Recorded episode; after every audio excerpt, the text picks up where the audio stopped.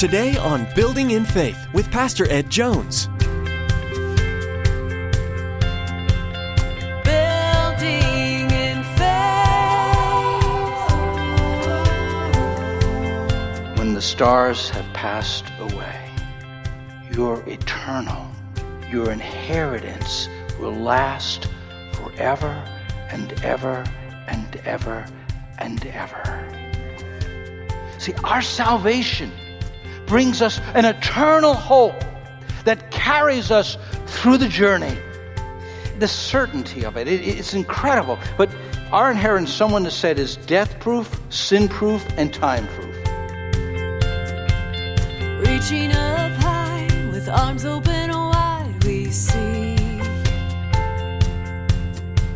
you're changing our lives so we can be our hands and feet. When Jesus rose from the dead, he defeated death, hell, and the grave for all of time and all eternity. Through his sacrifice, we have the right to become children of God. In today's message from First Peter, Pastor Ed reminds us of our great inheritance in Christ Jesus. We are co-heirs with Christ and will thus inherit a promised eternity that is so great it is beyond human description. Therefore, we should spend our lives working for eternal rewards where rust, time, and decay cannot touch what we earn. Now here's Pastor Ed with today's edition of Building in Faith.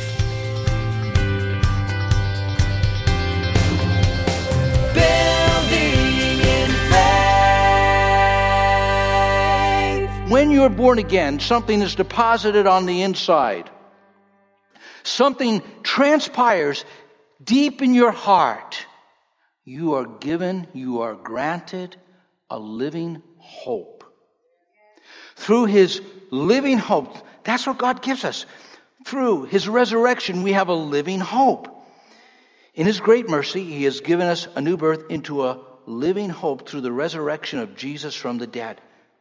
Now, that word living implies there can be hopes that die. Some people put their hope in a relationship with someone else.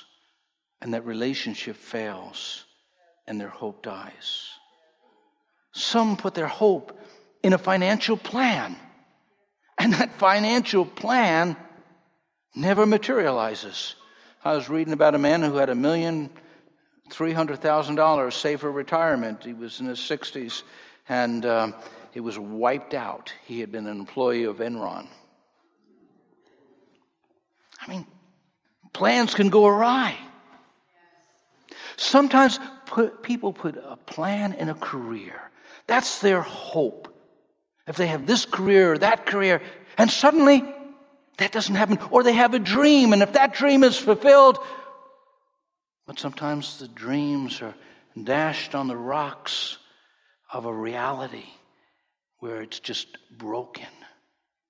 Hope can die. And sometimes that hope dies before you die.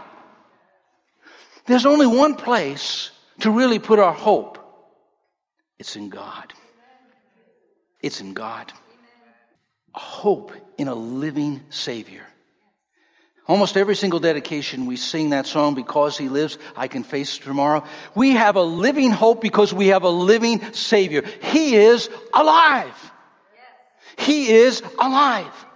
And because He is alive, we have hope for tomorrow. Now, Paul the Apostle in the book of Ephesians said it this way. Remember that at that time you were separate from Christ. There was a time you were separated from Christ, excluded from citizenship in Israel, and foreigners to the covenant of the promise, without hope and without God in the world. Someone recently said to me, how can people live without God? I just, they muddle through. But if you're a believer, if you know Christ, you need to remember that hope. That hope that's a living hope that we have through the resurrection of Jesus Christ. Because He lives, you will live. He was raised from the dead. That is a prophecy of your resurrection. You're going to live forever. During one of the most difficult times in the prophet's life, the nation had crumbled. he was in a time of weeping. In fact, his book was called Lamentations, Weeping. Jeremiah the prophet said this, "I say to myself, the Lord is my inheritance, therefore I will hope in him." You might be do, going through a time of sorrow. You may be going through a time of difficulty. You may be going through a time where you feel like you're being torn apart on the inside and the outside. But you can say with Jeremiah, "The Lord is my inheritance. Therefore, I will hope in him." He promised to be a shepherd. He promised to be a guide. He promised to be a healer. He promised to be a savior. He promised to be a deliverer. The Lord is my inheritance. That's our hope. Our hope is in God. It's a living hope. It will not die. It cannot be killed. Someone has said it this way: our hope is anchored in the past. Jesus arose. Our hope remains in the present. Jesus lives. Our hope is completed in the future. Jesus is coming again. Could I have a witness on that one? He is coming. He is returning. Our salvation gives us an eternal hope that carries us through life. Our salvation gives us an eternal hope that carries us through salvation. He gives us a brand new birth and makes us new on the inside. And that birth is a birth into a living hope that abides and resides throughout the journey. This, this hope is in Christ, and he gives us something even more, even an inheritance. Wow. In verse four, "And into an inheritance that could never perish, spoil, or fade, kept in heaven for you." You have an inheritance. Do you know that half the people that get their inheritance spend it very, very quickly? I mean, I was reading a story about a person just spent their inheritance sixty thousand dollars in just less than a year. They just go through it. Well, God gives us an inheritance that's going to last. Uh, this inheritance, he describes it in a negative way. Here's the character of our inheritance. It never will perish. It not won't spoil. It won't fade. Let me unpack that for you. The idea that it can't perish is this: it is not subject to decay. During the Great Depression, people went to sleep wealthy, woke up in poverty. It perished, lost, everything gone. Fifty years ago, when people bought a new home, it awed and wowed them. If they haven't updated it, it has this sense of perishing and decay in it. It says it will not spoil. That means it's free from defilement. When the Israelites received the promised land, it says they defiled the land by their idolatry. They grieved God. And invading armies came in and plundered them and plundered, plundered the land. God is going to give you an inheritance that will never be spoiled. It will never, ever perish. It's going to last forever. It says it will not fade. The idea of that is that your inheritance is not going to diminish. It's not going to fade over time. Beauty fades with the passing of years. Strength of the strong fades with the passing of time. Remember Muhammad Ali? "I'm the greatest." Well, if he got in the ring today, he wouldn't be the greatest. Our strength, our abilities, musicians, uh, famous people, uh, all of those things, they fade. We're like the flower of the field that fades. We're like the grass that withers. But our inheritance is going to last forever. He promised you and me a resurrected body. He promised us something that time would never diminish. Robert Louis Stevenson, in a poem, "When the Stars Are Gone," he states it really well. Listen to this poem. "The stars shine over the mountains. The stars shine over the sea. The stars look up to the mighty God. The stars look down on me. The stars shall last for a million years, a million years in a day. But God and I will live and love when the stars have passed away. You're eternal. Your inheritance will last forever and ever and ever and ever. See, our salvation brings us an eternal hope that carries us through the journey. The, the certainty of it, it, it's incredible. But our inheritance, someone has said, is death-proof, sin-proof, and time-proof. I love that. It's death-proof, sin-proof, and time-proof. In heaven, you're not going to need any police.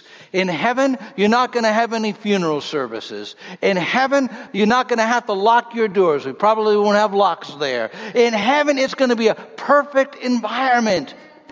That's the promise. That's the inheritance. That's why Sadid could say, I can't wait. That's why in the midst of a prison cell, in the midst of beatings and persecution, there's a living hope that sustains him, a living hope that keeps him. God has given us a living hope through that new birth. Hallelujah. Had a certainty of that hope. The text ends, kept in heaven for you. Paradise lost. That's the story of the garden. Adam and Eve lost what should have been, could have been ours. But then came the second Adam, the book of Romans tells us, Jesus Christ. And he regained all that was lost and, and more. We're going to have a paradise in heaven that will never, ever be lost. No more sin there. No more faltering. No more failing. Heaven is our destination. That's the promise. Now, Peter one day, thinking about all that he had given to the Lord, asked this question. Peter, speaking to Jesus, says, we've given up everything to follow you. What will we get? And Jesus talks about what the twelve apostles will get. But then he goes on to talk about you and me. In Matthew chapter nineteen, verse twenty-nine, he says, and everyone who has given up houses or brothers or sisters or father or mother or children or property for my sake will receive a hundred times as much in return and will inherit eternal life. God has some investment program. He really does. It's better than Roslyn Gold. I mean, it returns far more. We have a hope that is eternal. Our salvation gives us an eternal hope that carries us all through life.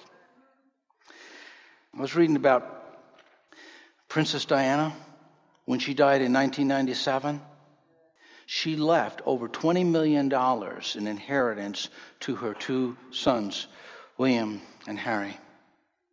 One stipulation, they had to wait until they were thirty years of age to get it.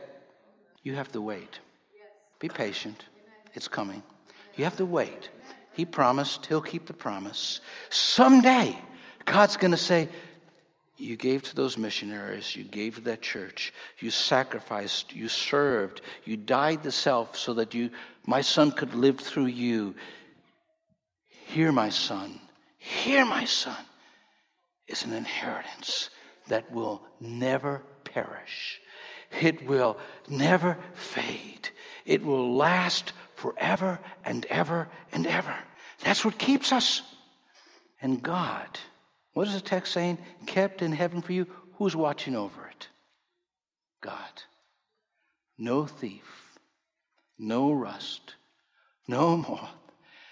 Those things destroy earthly inheritances. But God is watching over it. And he's going to deliver it. He's going to give it to his beloved, to his children. Someone has said, hope not only bears up the mind under suffering, but makes the heart rejoice in them. Maybe you're suffering stress, some trials, inward tribulation, outward tribulation, circumstances that just feel absolutely overwhelming. I want you to know there's an inheritance laid up in heaven for you. You can believe it. You can trust it. In, in, in fact, we have an incredible future. That's what the text says. We have a hope of a future in Christ. In verse five, as you follow the verses, now he's beginning to talk about a future hope, who through faith are shielded by God's power until the coming of the salvation that is ready to be revealed in the last time. God has given us an incredible future hope. Some have started the race, and they say, I don't know if I could make it. Psalm eighty-four says, every one of them will appear before God in Zion. You can reach your destination.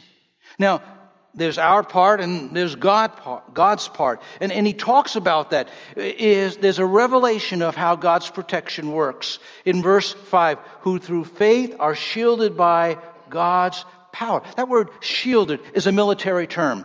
God sets a garrison around you. He deploys angels around you all through the journey of faith. You say, well, I'm suffering. I'm struggling. Yeah, but God's keeping back so much.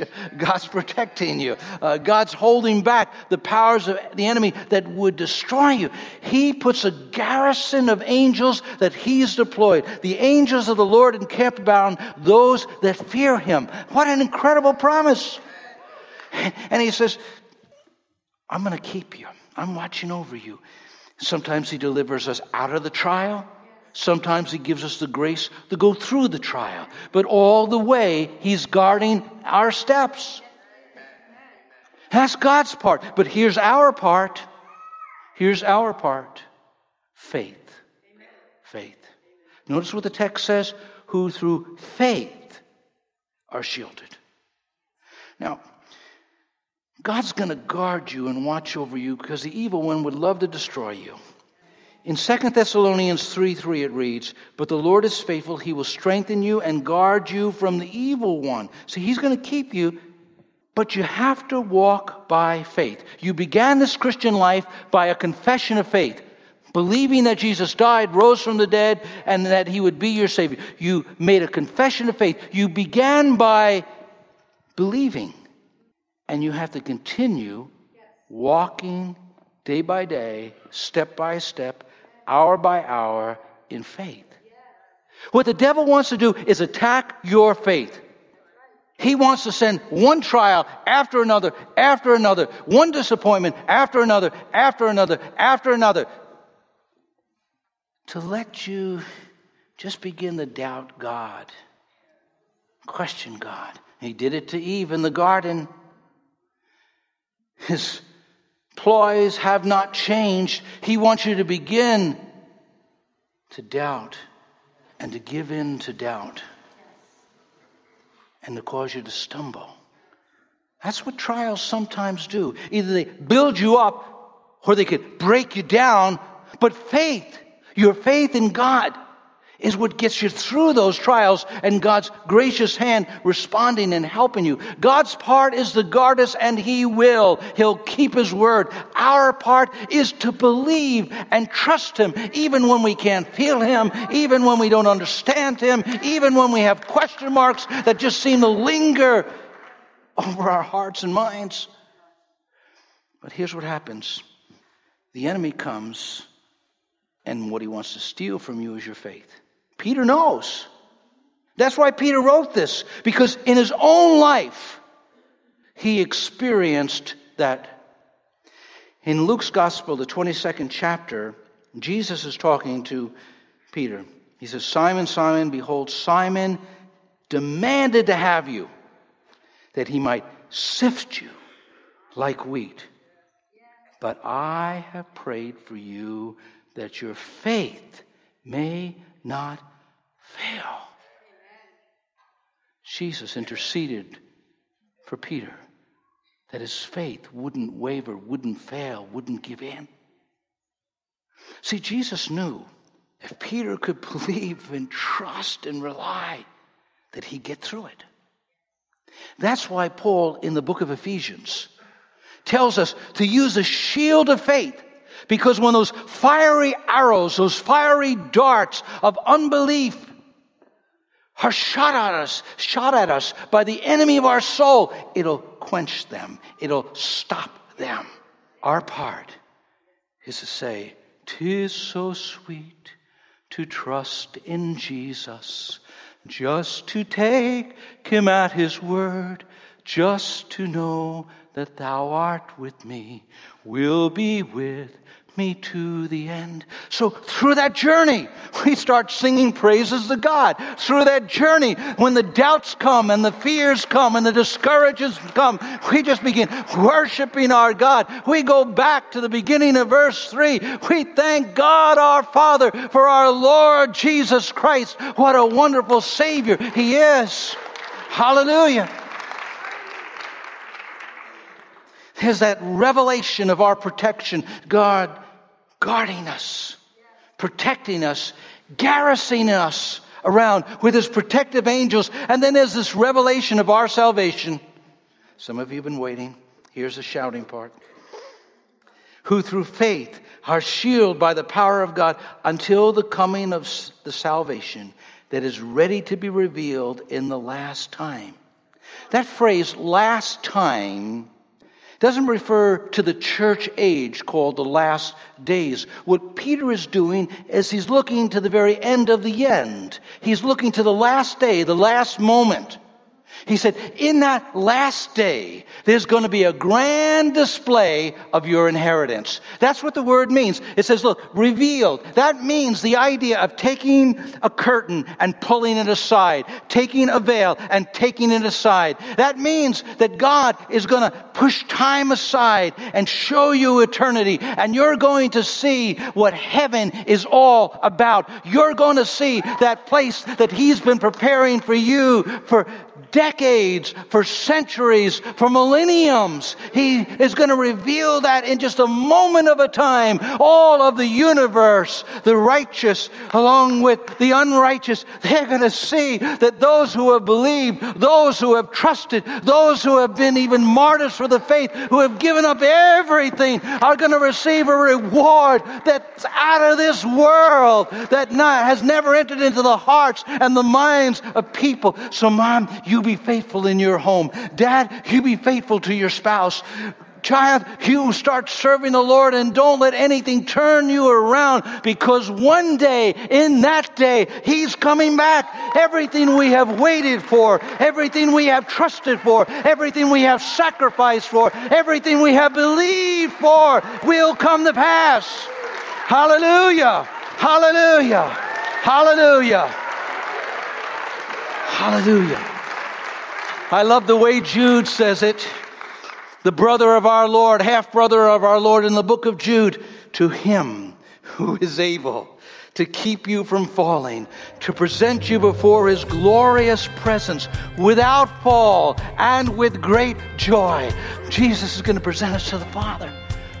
What a day. What a wonderful day that's going to be.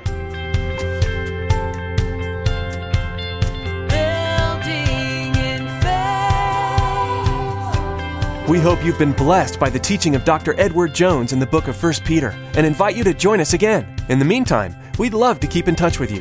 Our phone number is eight four five, four six two, five nine five five. We're here to join you in prayer for whatever is going on in your life, or to answer any questions you may have about how you could have a personal relationship with Jesus Christ. That phone number again is eight four five, four six two, five nine five five. Be sure to check out our website as well at building in faith radio dot com. There you'll find messages from previous series available to encourage you in your walk with Jesus. Get to know the wonderful people behind Building in Faith and learn what we believe as a church and desire to share with everyone who listens. We know that God is using the Building in Faith radio ministry to spread the good news of the gospel, but we encourage you to not let this be your only source of spiritual guidance. Reading the Bible, prayer, and fellowship with other believers are all encouraged in God's Word and are extremely beneficial to anyone who wishes to grow closer to God. If you are in the Poughkeepsie, New York area and don't have a church family, we welcome you to join us here at Faith Assembly. For location information, service times, and a calendar of other great upcoming events, visit our website at building in faith radio dot com. That's all the time we have for today. But join us again next time right here on Building in Faith Radio as Pastor Ed continues teaching through the book of First Peter. Your word restores and heals, transforms, rebuilds, and it makes a way.